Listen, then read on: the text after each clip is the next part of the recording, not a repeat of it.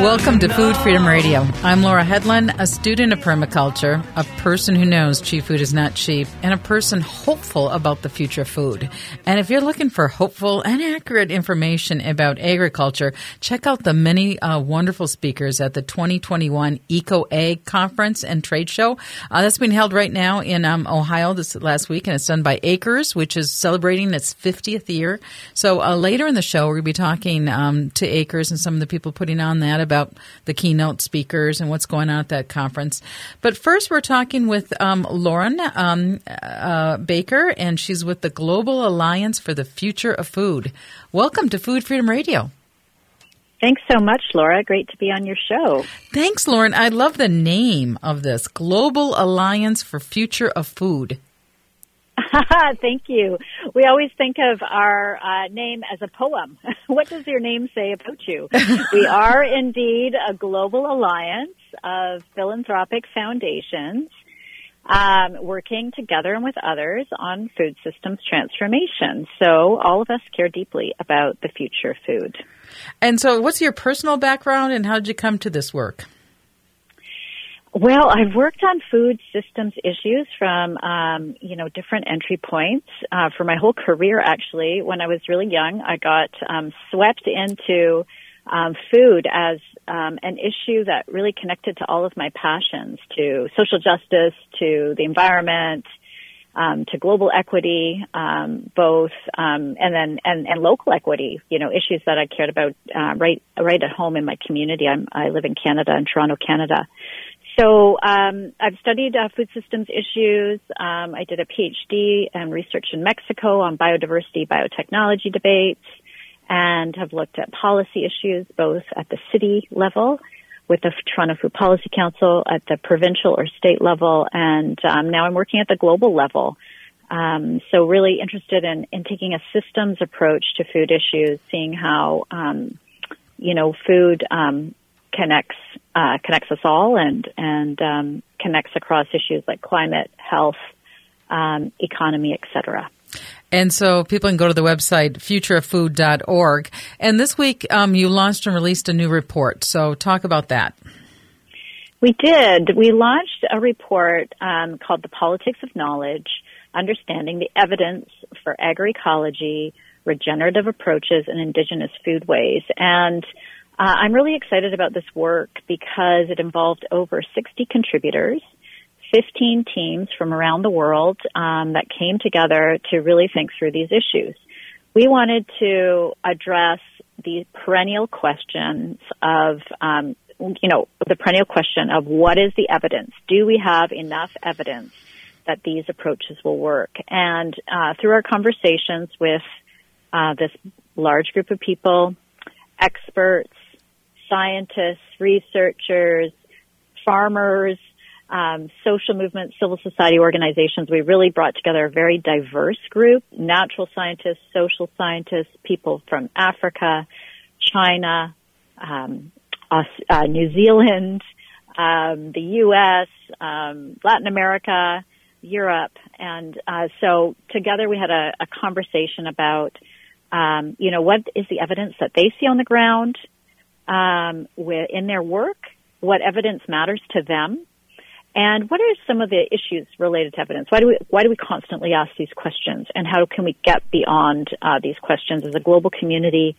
and start to advance these approaches, um, understanding that um, clearly there is enough um, substantial evidence. Right, because okay, so in the information ecosystem, um, there's a dominant idea out there that we have to feed the world, and in order to feed the world, we need um, industrialization, we need chemicals, we need yields, and um, and so and and almost like we're blind all to the consequences of that. So how's that impacting water? How's that impacting biodiversity? How does it feel to farm that way? What does that do um, for um, justice issues? So part of what I took away from that um, th- this this new report and the uh, webinar you held on Monday is how do we own our own narratives? That's right. It's such a good question. You know, what is the what is the dominant narrative, and how do we um, move beyond these dominant narratives as a global community interested in in systems change, interested in you know, addressing some of these um, systemic problems. And um, we actually identified five uh, questions that are do- that relate to dominant narratives in this work. And I think they're really um, interesting, and I think that you touched upon them. Can these approaches feed the world? Can they be scaled? Uh, can they provide meaningful livelihoods, jobs? Um, can they solve the climate and biodiversity crises? And can they accelerate uh, transformation? So let's take up the, the question that you asked. Can these approaches feed the world? Why are we so focused on yield? Um, and uh, what we found is that indeed um, the evidence shows that these uh, approaches indeed they, that they do feed the world. Um, and I'll give you a couple of examples. Um, there is an initiative in Zambia, um, um. It was founded uh, to address actually elephant poaching issues, and um, what the founders found is that by addressing food security, the food security of the local community through agroecological approaches, um, the elephant poaching uh, stopped. So this is, you know, contributing to biodiversity um, through agroforestry, which contributes to um, the climate crisis, contributes to solving the climate crisis. Um, food security actually increased 100 percent that's astounding. It's like an incredible contribution to food security. So people involved in that program are no longer food insecure. Um, they're no longer poaching elephants um, to, you know, access a few dollars um, to uh, buy food, and um, and they have meaningful livelihoods, and they're creating, you know, businesses, social enterprises um, around that initiative. So it's really exciting. Similarly, in Andhra Pradesh, India, um, uh, the, a program which is you know one of the largest scale programs um, that we've seen around agroecology, where the state is really advancing um, these approaches at scale, uh, involving 700,000 farmers. Yeah, let's, um, let's that talk. food security has really increased by it, like 85%. Okay, that is a beautiful, beautiful example. And I love what they're naming it. They're naming it zero budget natural farming. So, zero budget natural farming. Uh, tell us a little bit more about how that's working. Yeah, um, zero budget, community managed natural farming. So the zero budget part of it comes from um, the fact that farmers don't have to purchase inputs and more. This model of farming is based on local inputs.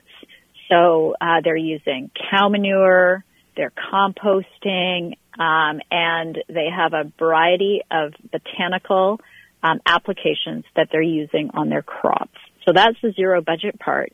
They're no longer um, in this kind of trap of having to purchase um, expensive uh, um, chemical inputs from outside of their community. So that's the zero budget part. The community managed part is that really this whole idea is spreading village to village um, through women farmers and peer networks. So it's a farmer to farmer, uh, farmer to farmer uh, model and, um, you know, what they've, what they've, what their contribution showed is that, you know, farmers require a whole other kind of evidence. They need to understand that these approaches are going to work on their farms, that they're going to increase, um, their livelihoods, um, that they're, that these approaches are going to be stable over time. Um, they're not going to be, you know, uh, uh, they're not at risk of sort of these market, um, variations. And um, it's really just the proof of the of these approaches on the ground in the field in their communities that helps people change their mind and transition.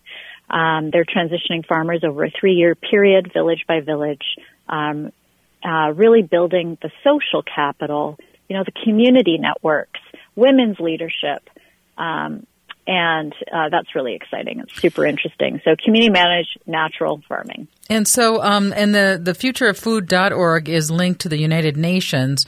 And uh, is that correct? There's some type of relationship that you have with the, um, this is part of the um, United Nations FA, FOA?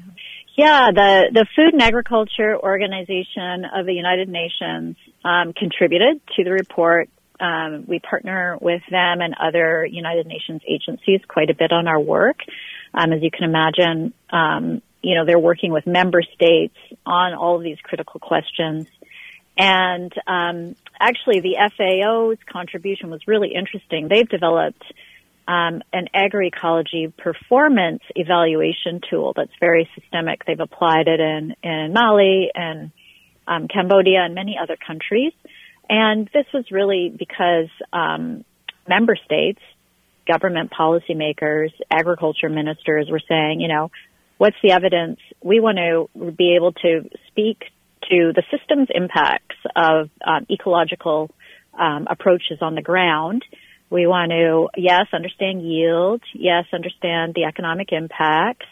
Um, we want to understand uh, the impacts on soil and biodiversity, and we also want to understand um, that gender equality is is improving under these um, approaches. That food systems governance overall is is improving. So they they actually create a very holistic um, systems uh, ag- uh, systems evaluation tool, and um, are now collecting that information and uh, sharing it uh, with with governments. Uh, and the information coming from from those early pilots are is very promising.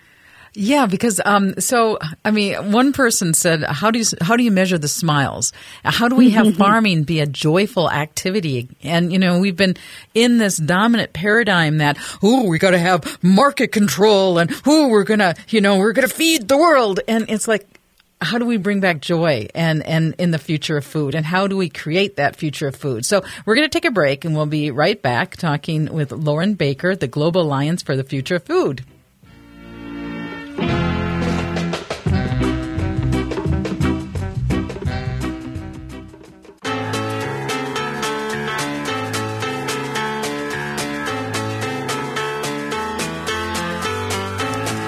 Welcome back to Food Freedom Radio. I'm Laura Hedlund, and joining us now is Lauren Baker. Uh, she's with the Global Alliance for the Future of Food.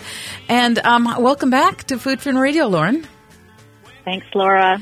So you guys are calling for several for uh, seven um, calls to action.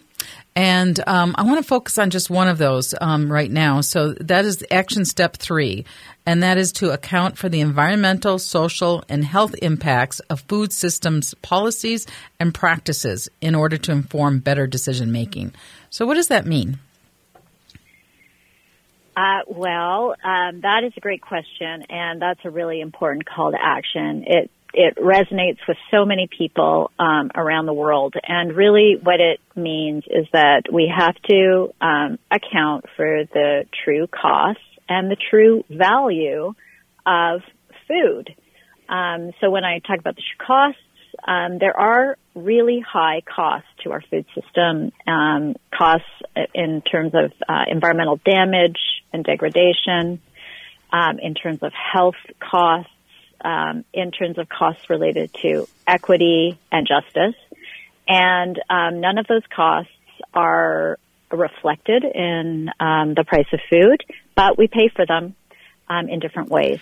So the, the Rock- true, yeah, yeah, The, the Rockefeller um, Institute has a new report out called "The True Cost of Food," measure, uh, and it, it, measures that uh, while we spend about a trillion dollars on food, the impact of that is three point two trillion dollars a year three times more. Um, and so when you take into account the loss of biodiversity, the health problems from the way we're eating, um, can we afford this so-called conventional farming? We can't. Uh, we can't. We can't afford um, industrialized agriculture. Um, so, you know, when when I say um, industrial agriculture, we've done a lot of work to, a lot of work to really sort of narrow down what we mean by that. And really, there are a couple of qualities and characteristics of industrial agriculture that we can't afford anymore. We can't afford monocrop, high input chemical agriculture. We can't afford um, you know, confined animal uh, meat production. Um, we can't afford ultra processed foods. And um, increasingly, we've seen this through COVID. We can't afford, you know, deregulated, really long distance supply chains. So that's what we're talking about, and um, you know we we need to reckon with that. Um, the costs of, of those activities are really high, and um, and what we need to do is turn to understand the true value of food when it's managed for good health. for it's managed. Actually, I heard a great quote today um, where we need to find pathways that take us away from harm toward health. Very simple message and very beautiful. Yeah, and uh, and I mean, do you ever feel like you're tilting at windmills? This is really, I mean, in some ways we sit back and go, yeah, of course we want a food system that nourishes and is sustainable and helps water and protects the soil. And yet sometimes it feels like um, speaking in that that voice is um, is hard in this dominant culture. Yeah, it it is hard. Um, there are a lot of vested interests that kind of lock in um, the status quo way of you know producing food, um, and the you know what we've been talking about in terms of um, locking in industrialized food production.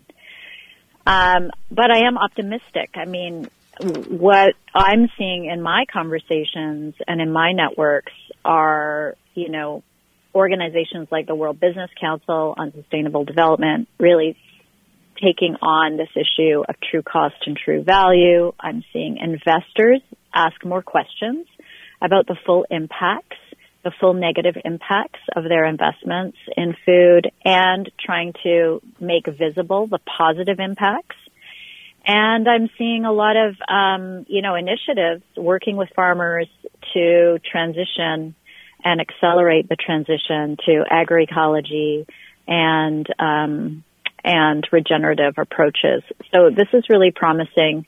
What I think is really essential um, as we kind of take up this transition is to center on um, issues of rights, so the right to food, so we don't leave anybody out.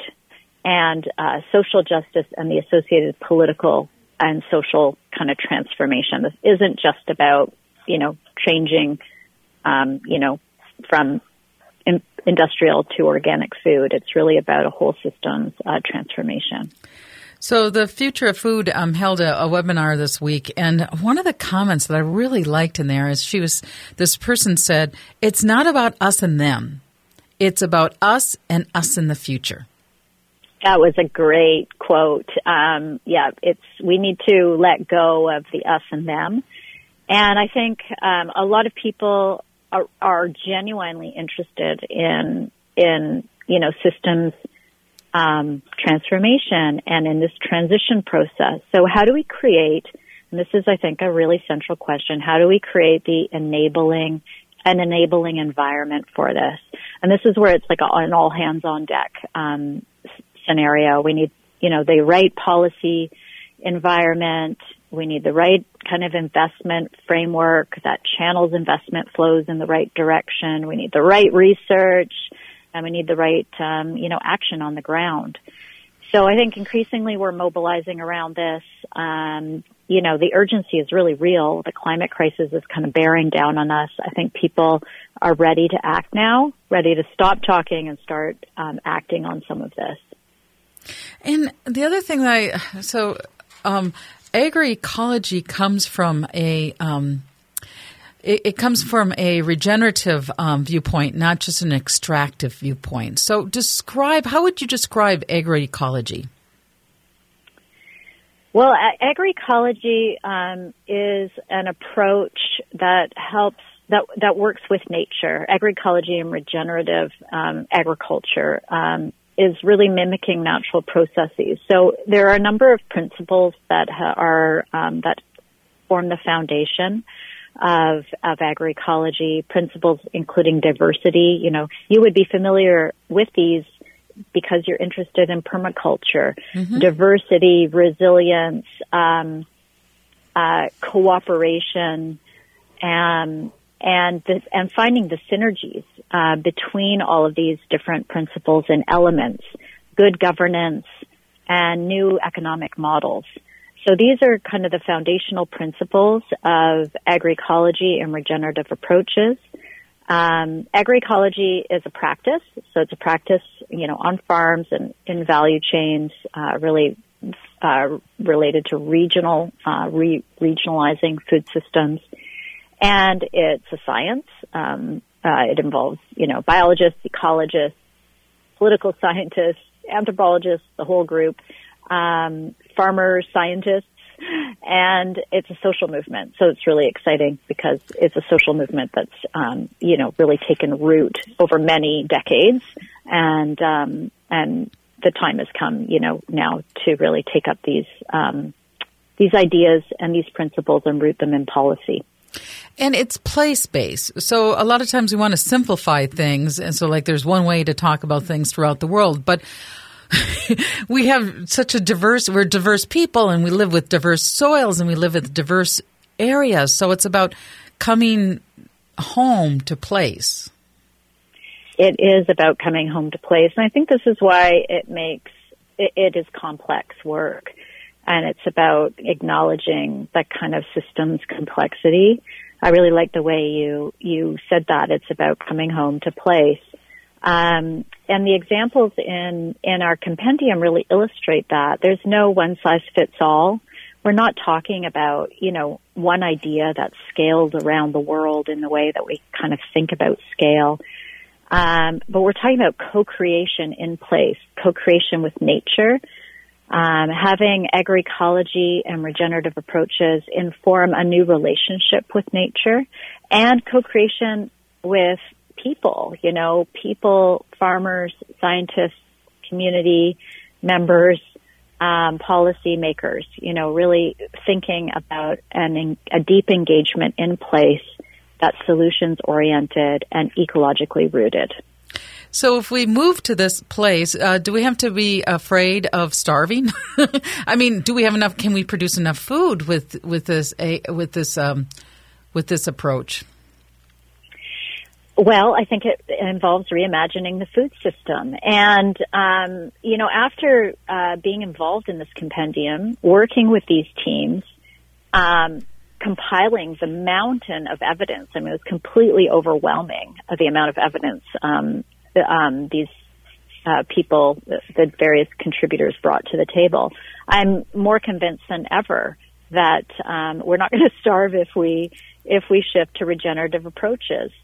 And, um, and, you know, I think the Andhra, Andhra Pradesh model is a great example. I mean, their yields are increasing, um, under these practices and with these approaches.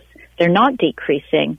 And what's really beautiful is it's uh, really a, like a whole. It's not a. We're not just looking at you know the yield of corn on a particular farm. We're looking at a, the whole system's yield is increasing. So there's more diversity produced.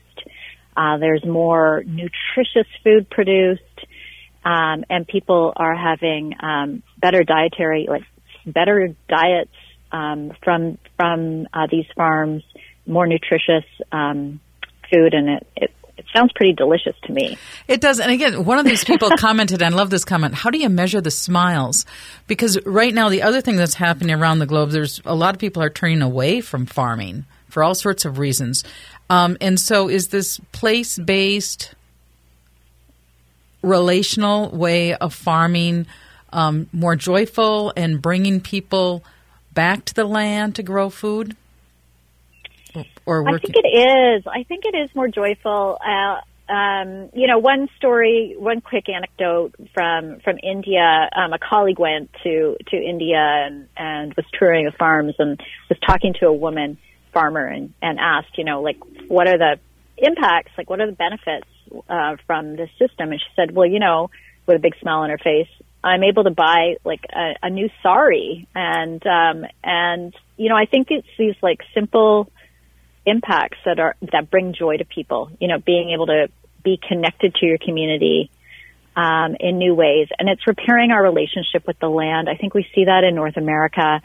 Um, with, you know, food justice movements or reclaiming urban space through urban agriculture, um, reclaiming uh, land and agriculture, thinking about agroecology. I think young people are really excited about this. And, um, it's the way that they want to get their hands dirty. So, Lauren Baker with the Global Alliance for the Future of Food. Um, anything else you'd like to say? No, it's been a pleasure speaking with you, Laura. It's been awesome, and people can go online and see this report for themselves. And your website again is? It's uh, futureoffood.org. Please check it out. Futureoffood.org. What a great website name, and what a great name. the Global Alliance for the Future of Food. It's not about us and them, it's about us and our future. And let's have a future that honors water and honors soil and honors each other and is a little more joyful and fun. Um, so you're listening to Food Freedom Radio. We're going to take a break, and when we come back, we're going to be talking about the Acres Conference, the Eco um, Farm Conference going on right now in, um, or going on this week in Ohio up in the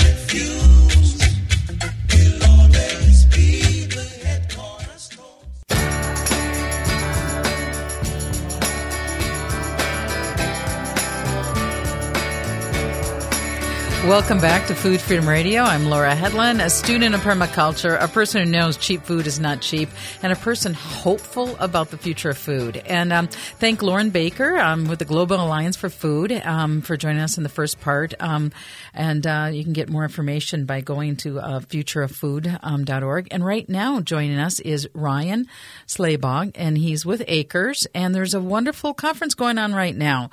Hi, Ryan.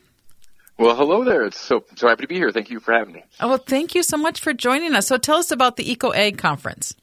Well, we got a few hundred uh, uh, farmers and ranchers and uh, growers here in uh, Cincinnati, Ohio, or uh, actually we're on the Kentucky side of the river in Cincinnati today. But we're uh, meeting and talking about all things soil health and soil structures, and trying to really help farmers take that step. And you know, especially with fertilizer prices going the way they are and synthetics uh, going the way are, we're just seeing huge demand for uh, natural solutions and growing. So luckily that's what we do here at Acres. Oh, that's okay. So give us a little bit background on Acres because it's also your 50th anniversary this year. Correct. We started in that kind of hotbed of environmentalism uh, that started in the mid 60s with uh, Rachel Carson's Silent Spring, um, really documenting the lack of insects and uh, wildlife in our rural communities due to the massive use of DDT at the time. Uh, our founder, Charles Walters, uh, read that book and that kind of fundamentally gave him a mission in life. Uh, he started Acres in 1971, which is a year after the EPA was formed and a year before DDT was banned. And uh, after that, uh, really kind of helped connect the dots of all these growers who were really resisting the large scale commercial agriculture that they were being uh, forced upon and uh, really try to protect family farmers and create keep the independence that uh, most family farmers got into this business for. Yeah. So uh, fast forward a few years later, and we had the organic standards. You know, 30 years after we started. So that's great. I know I'm going to. So um, I just the keynote. I'm going to start with you. So it's this Tuesday. Now, we're recording this on Thursday, and it's going to air this weekend. Um, but so the the keynote on Tuesday was "We are the Earth, and the Earth is us." That is correct. That was uh, Fred Provenza. Um, he's a he's a wildlife researcher, which might strike some people as an odd pick for an agriculture conference. Is why would you have a wildlife researcher uh, talking? And but what he studies is natural animal behaviors and how those you know and and when we take animals out of their natural habitat and remove choice of food from them, it fundamentally alters them and it actually creates you know toxic environments for them. So unfortunately, that's where a lot of the you know the CAFOs and large of the large commercial livestock pens are at these days is really removing animals from choice in the food supply. And, the amazing research that he's done is that animals will actually choose the healthy food that they need when given the choice. And so, uh, a lot of times that can actually remove the burden of management from the farmers and, and return that to managing pasture instead of managing the cattle themselves. So that's really what he was talking about, except uh, at a very high level and really trying to connect the dots between when we are challenged in life, um, we form a chrysalis, and so we have to go through the chrysalis process. We can't shortcut that. Um, that is what life is. That's interesting. Now, one of the titles of his book I absolutely love What Animals Can Teach Us About Rediscovering Our Nutritional Wisdom. And that's really it is that I think when we've disrupted our natural food cycles, you know, the first time we have a Domino's pizza or a Milky Way candy bar, we've fundamentally disrupted the natural decision maker. We've we've overwhelmed ourselves with an energy feedback uh, complex that we can never really return to at some point. That our, our body is always going to recognize that instant energy we got from that and crave it ultimately. And and the same thing happens when a bear breaks into a dumpster in a parking lot, uh, or or and gets a Domino's pizza for the first time. They're going to return to that dumpster because of that energy feedback. So there's there's some real comparisons of what we witness in nature to what we're witnessing in what we call our civilization. Yeah, and this um, this nutritional. I'm I'm I'm going to be doing a show in um, in in January. I've been reading more about um, our microbiome and how our microbiomes are becoming a lot less diverse, and that's causing a whole bunch of health problems. And the problem, um, the root cause of our the lack of biodiversity in our in our guts is the lack of biodiversity in our soils. So our soils are our soils and our guts are connected in some ways. It, it, it's very true. Um, one of our farmers, Marty Travis in Illinois, uh, a couple of years ago had um, a bunch of internal medicine uh, med, uh, doctors and, and naturopaths and uh, uh, you know diet managers and nutritionists uh, on his farm. He didn't want farmers; he wanted them, and their mouths were were pretty wide open when he was showing them the nutrient density in the food he was growing in the testing versus what was found in the grocery store. And, uh, and when he was looking at specifically calcium deficiencies in the soil, their eyes really peaked up because they said, that's what we're seeing in our patients. And that it connected the dots, you know, immediately for them that the food they were getting was not providing them the nutrients they did. And that's because of how we were growing our food. And, and even those, you know, well-educated medical professionals had not yet quite connected those dots. And so that's really what we're doing. And the microbiome is, that research is, just really getting underway. We're really starting to understand those connections, and I think that's you know fundamentally the next the next chapter. You know, I hope that happens in my lifetime where we can really understand that relationship at a at a microbiology level. Right, right. So the my guest uh, that I'm going to have on uh, January 18th uh, recently was published in the um, journal Cell, and they have documented at the University of Minnesota that how if I eat something, my body responds to it different than your body responds to it. So I mean, it's just it's in one way it's really complex this new emerging understanding, and in other ways it's not all that complex. It's very simple, and maybe getting back to Fred's um, uh, book, uh, what animals can teach us about rediscovering our nutritional wisdom wisdom. You know, the, the, and this is what Acres has been about for 50 years. Yeah, that's correct. We, we fundamentally don't see uh, the end product of a farm as a piece of meat or a vegetable, but it, it's truly a, a feeling, caring, thoughtful human being, you know, at the end. And so we're not really doing our jobs if we just focus on that product that we're bringing and not focus on the customer that's using it. And so Wednesday's um, keynote, the, that was the, this is the title of Wednesday's keynote: unraveling our dependence on a- chemical agriculture, pioneering the ways to make non-toxic farming profitable and joyful.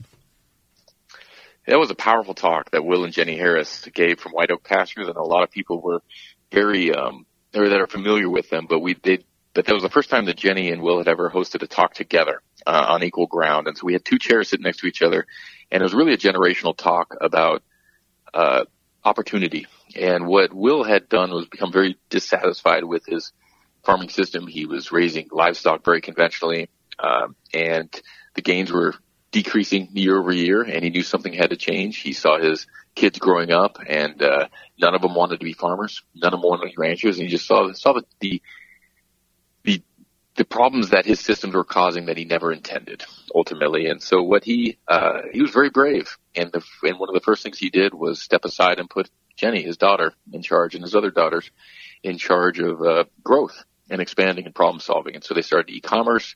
They owned their customer base. They went to grass-fed pastures.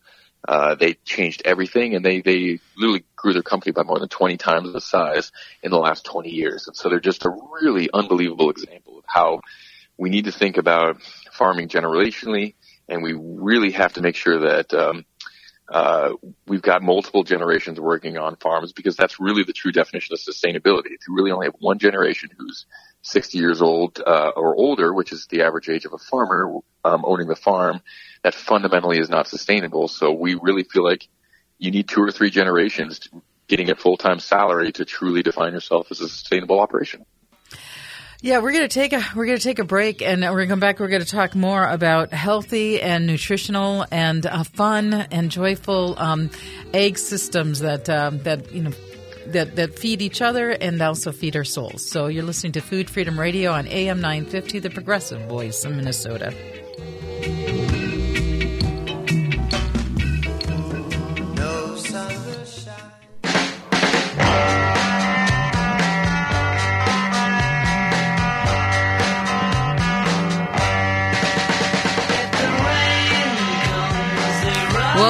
To Food Freedom Radio. Um, I'm Laura Hedlund, a student of permaculture, a person who knows cheap food is not cheap, and a person hopeful about the future of food. Um, joining us right now is Ryan Slabaugh, and he's with Acres. I mean, he's calling us from the uh, 2021 Eco Ag Conference and Trade Show. Uh, welcome back to Food Freedom Radio. Well, thank you, and thank you again for having me. Yes, and so I know one of the other um, s- sections that you have uh, was on meat processing bottlenecks, and we saw that in COVID. So much horrid stuff was going on with that. But talk a little bit about the problems with meat processing.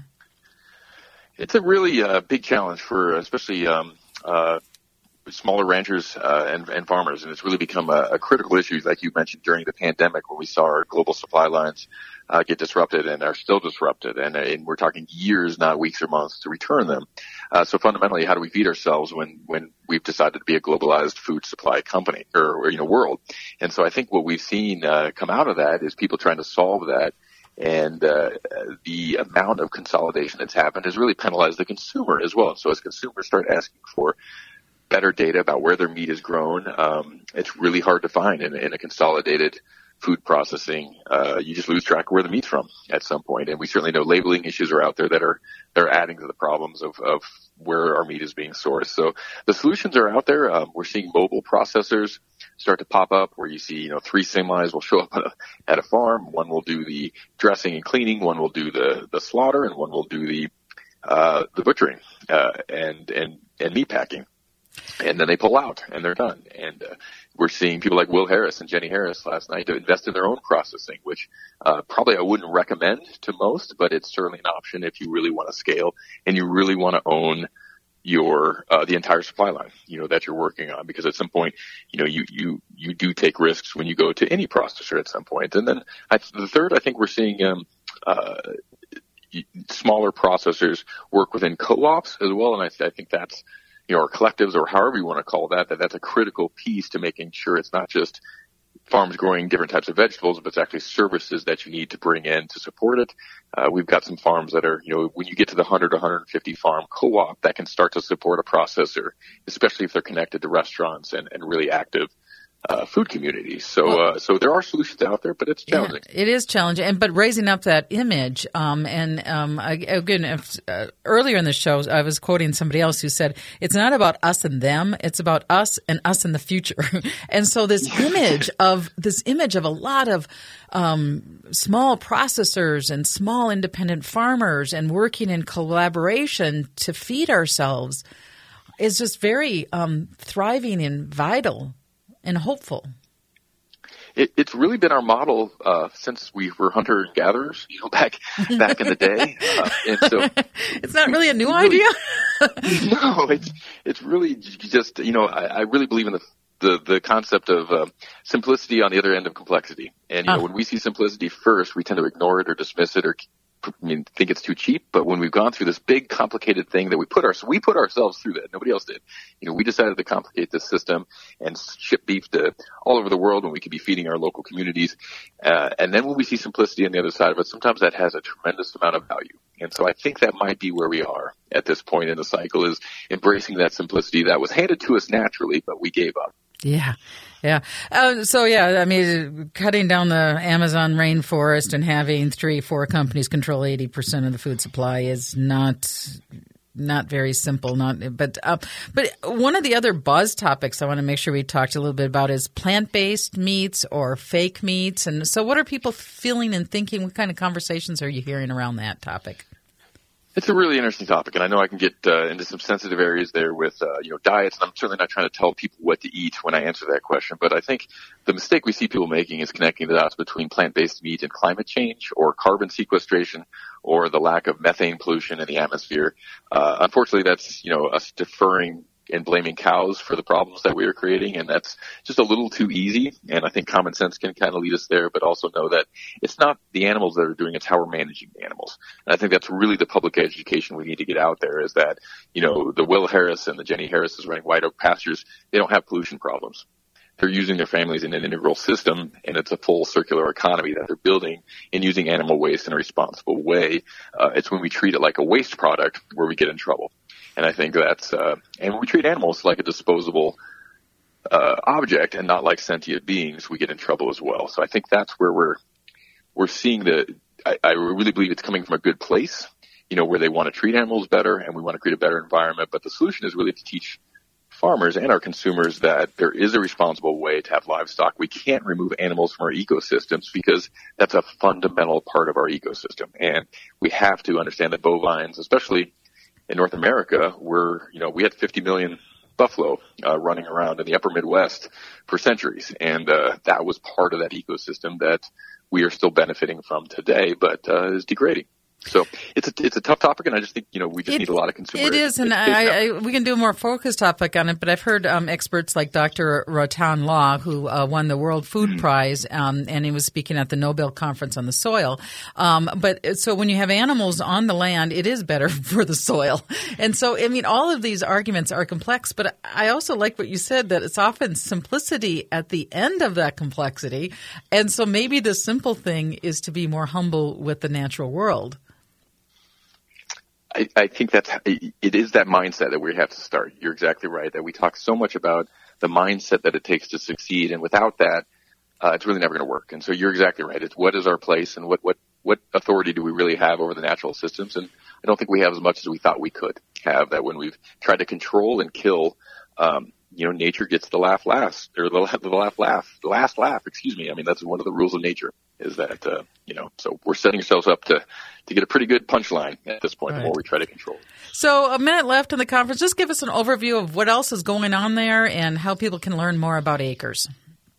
Well, thank you for the opportunity. Um, you can go to our website at www.acresusa.com to see uh, everything that we do. Uh, we also run a big bookstore here. We're a book publisher, and we still are committed to uh, really having farmers teach farmers through books and helping use those books to open doors for farmers as well.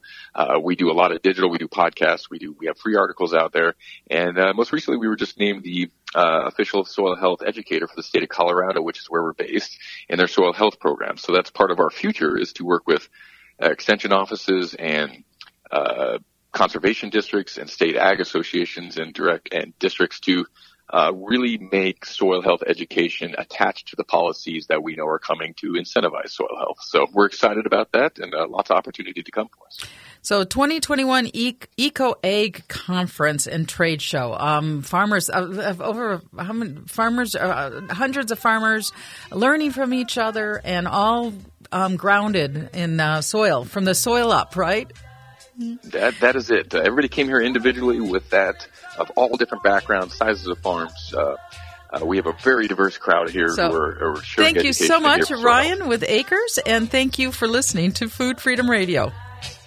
Thank you.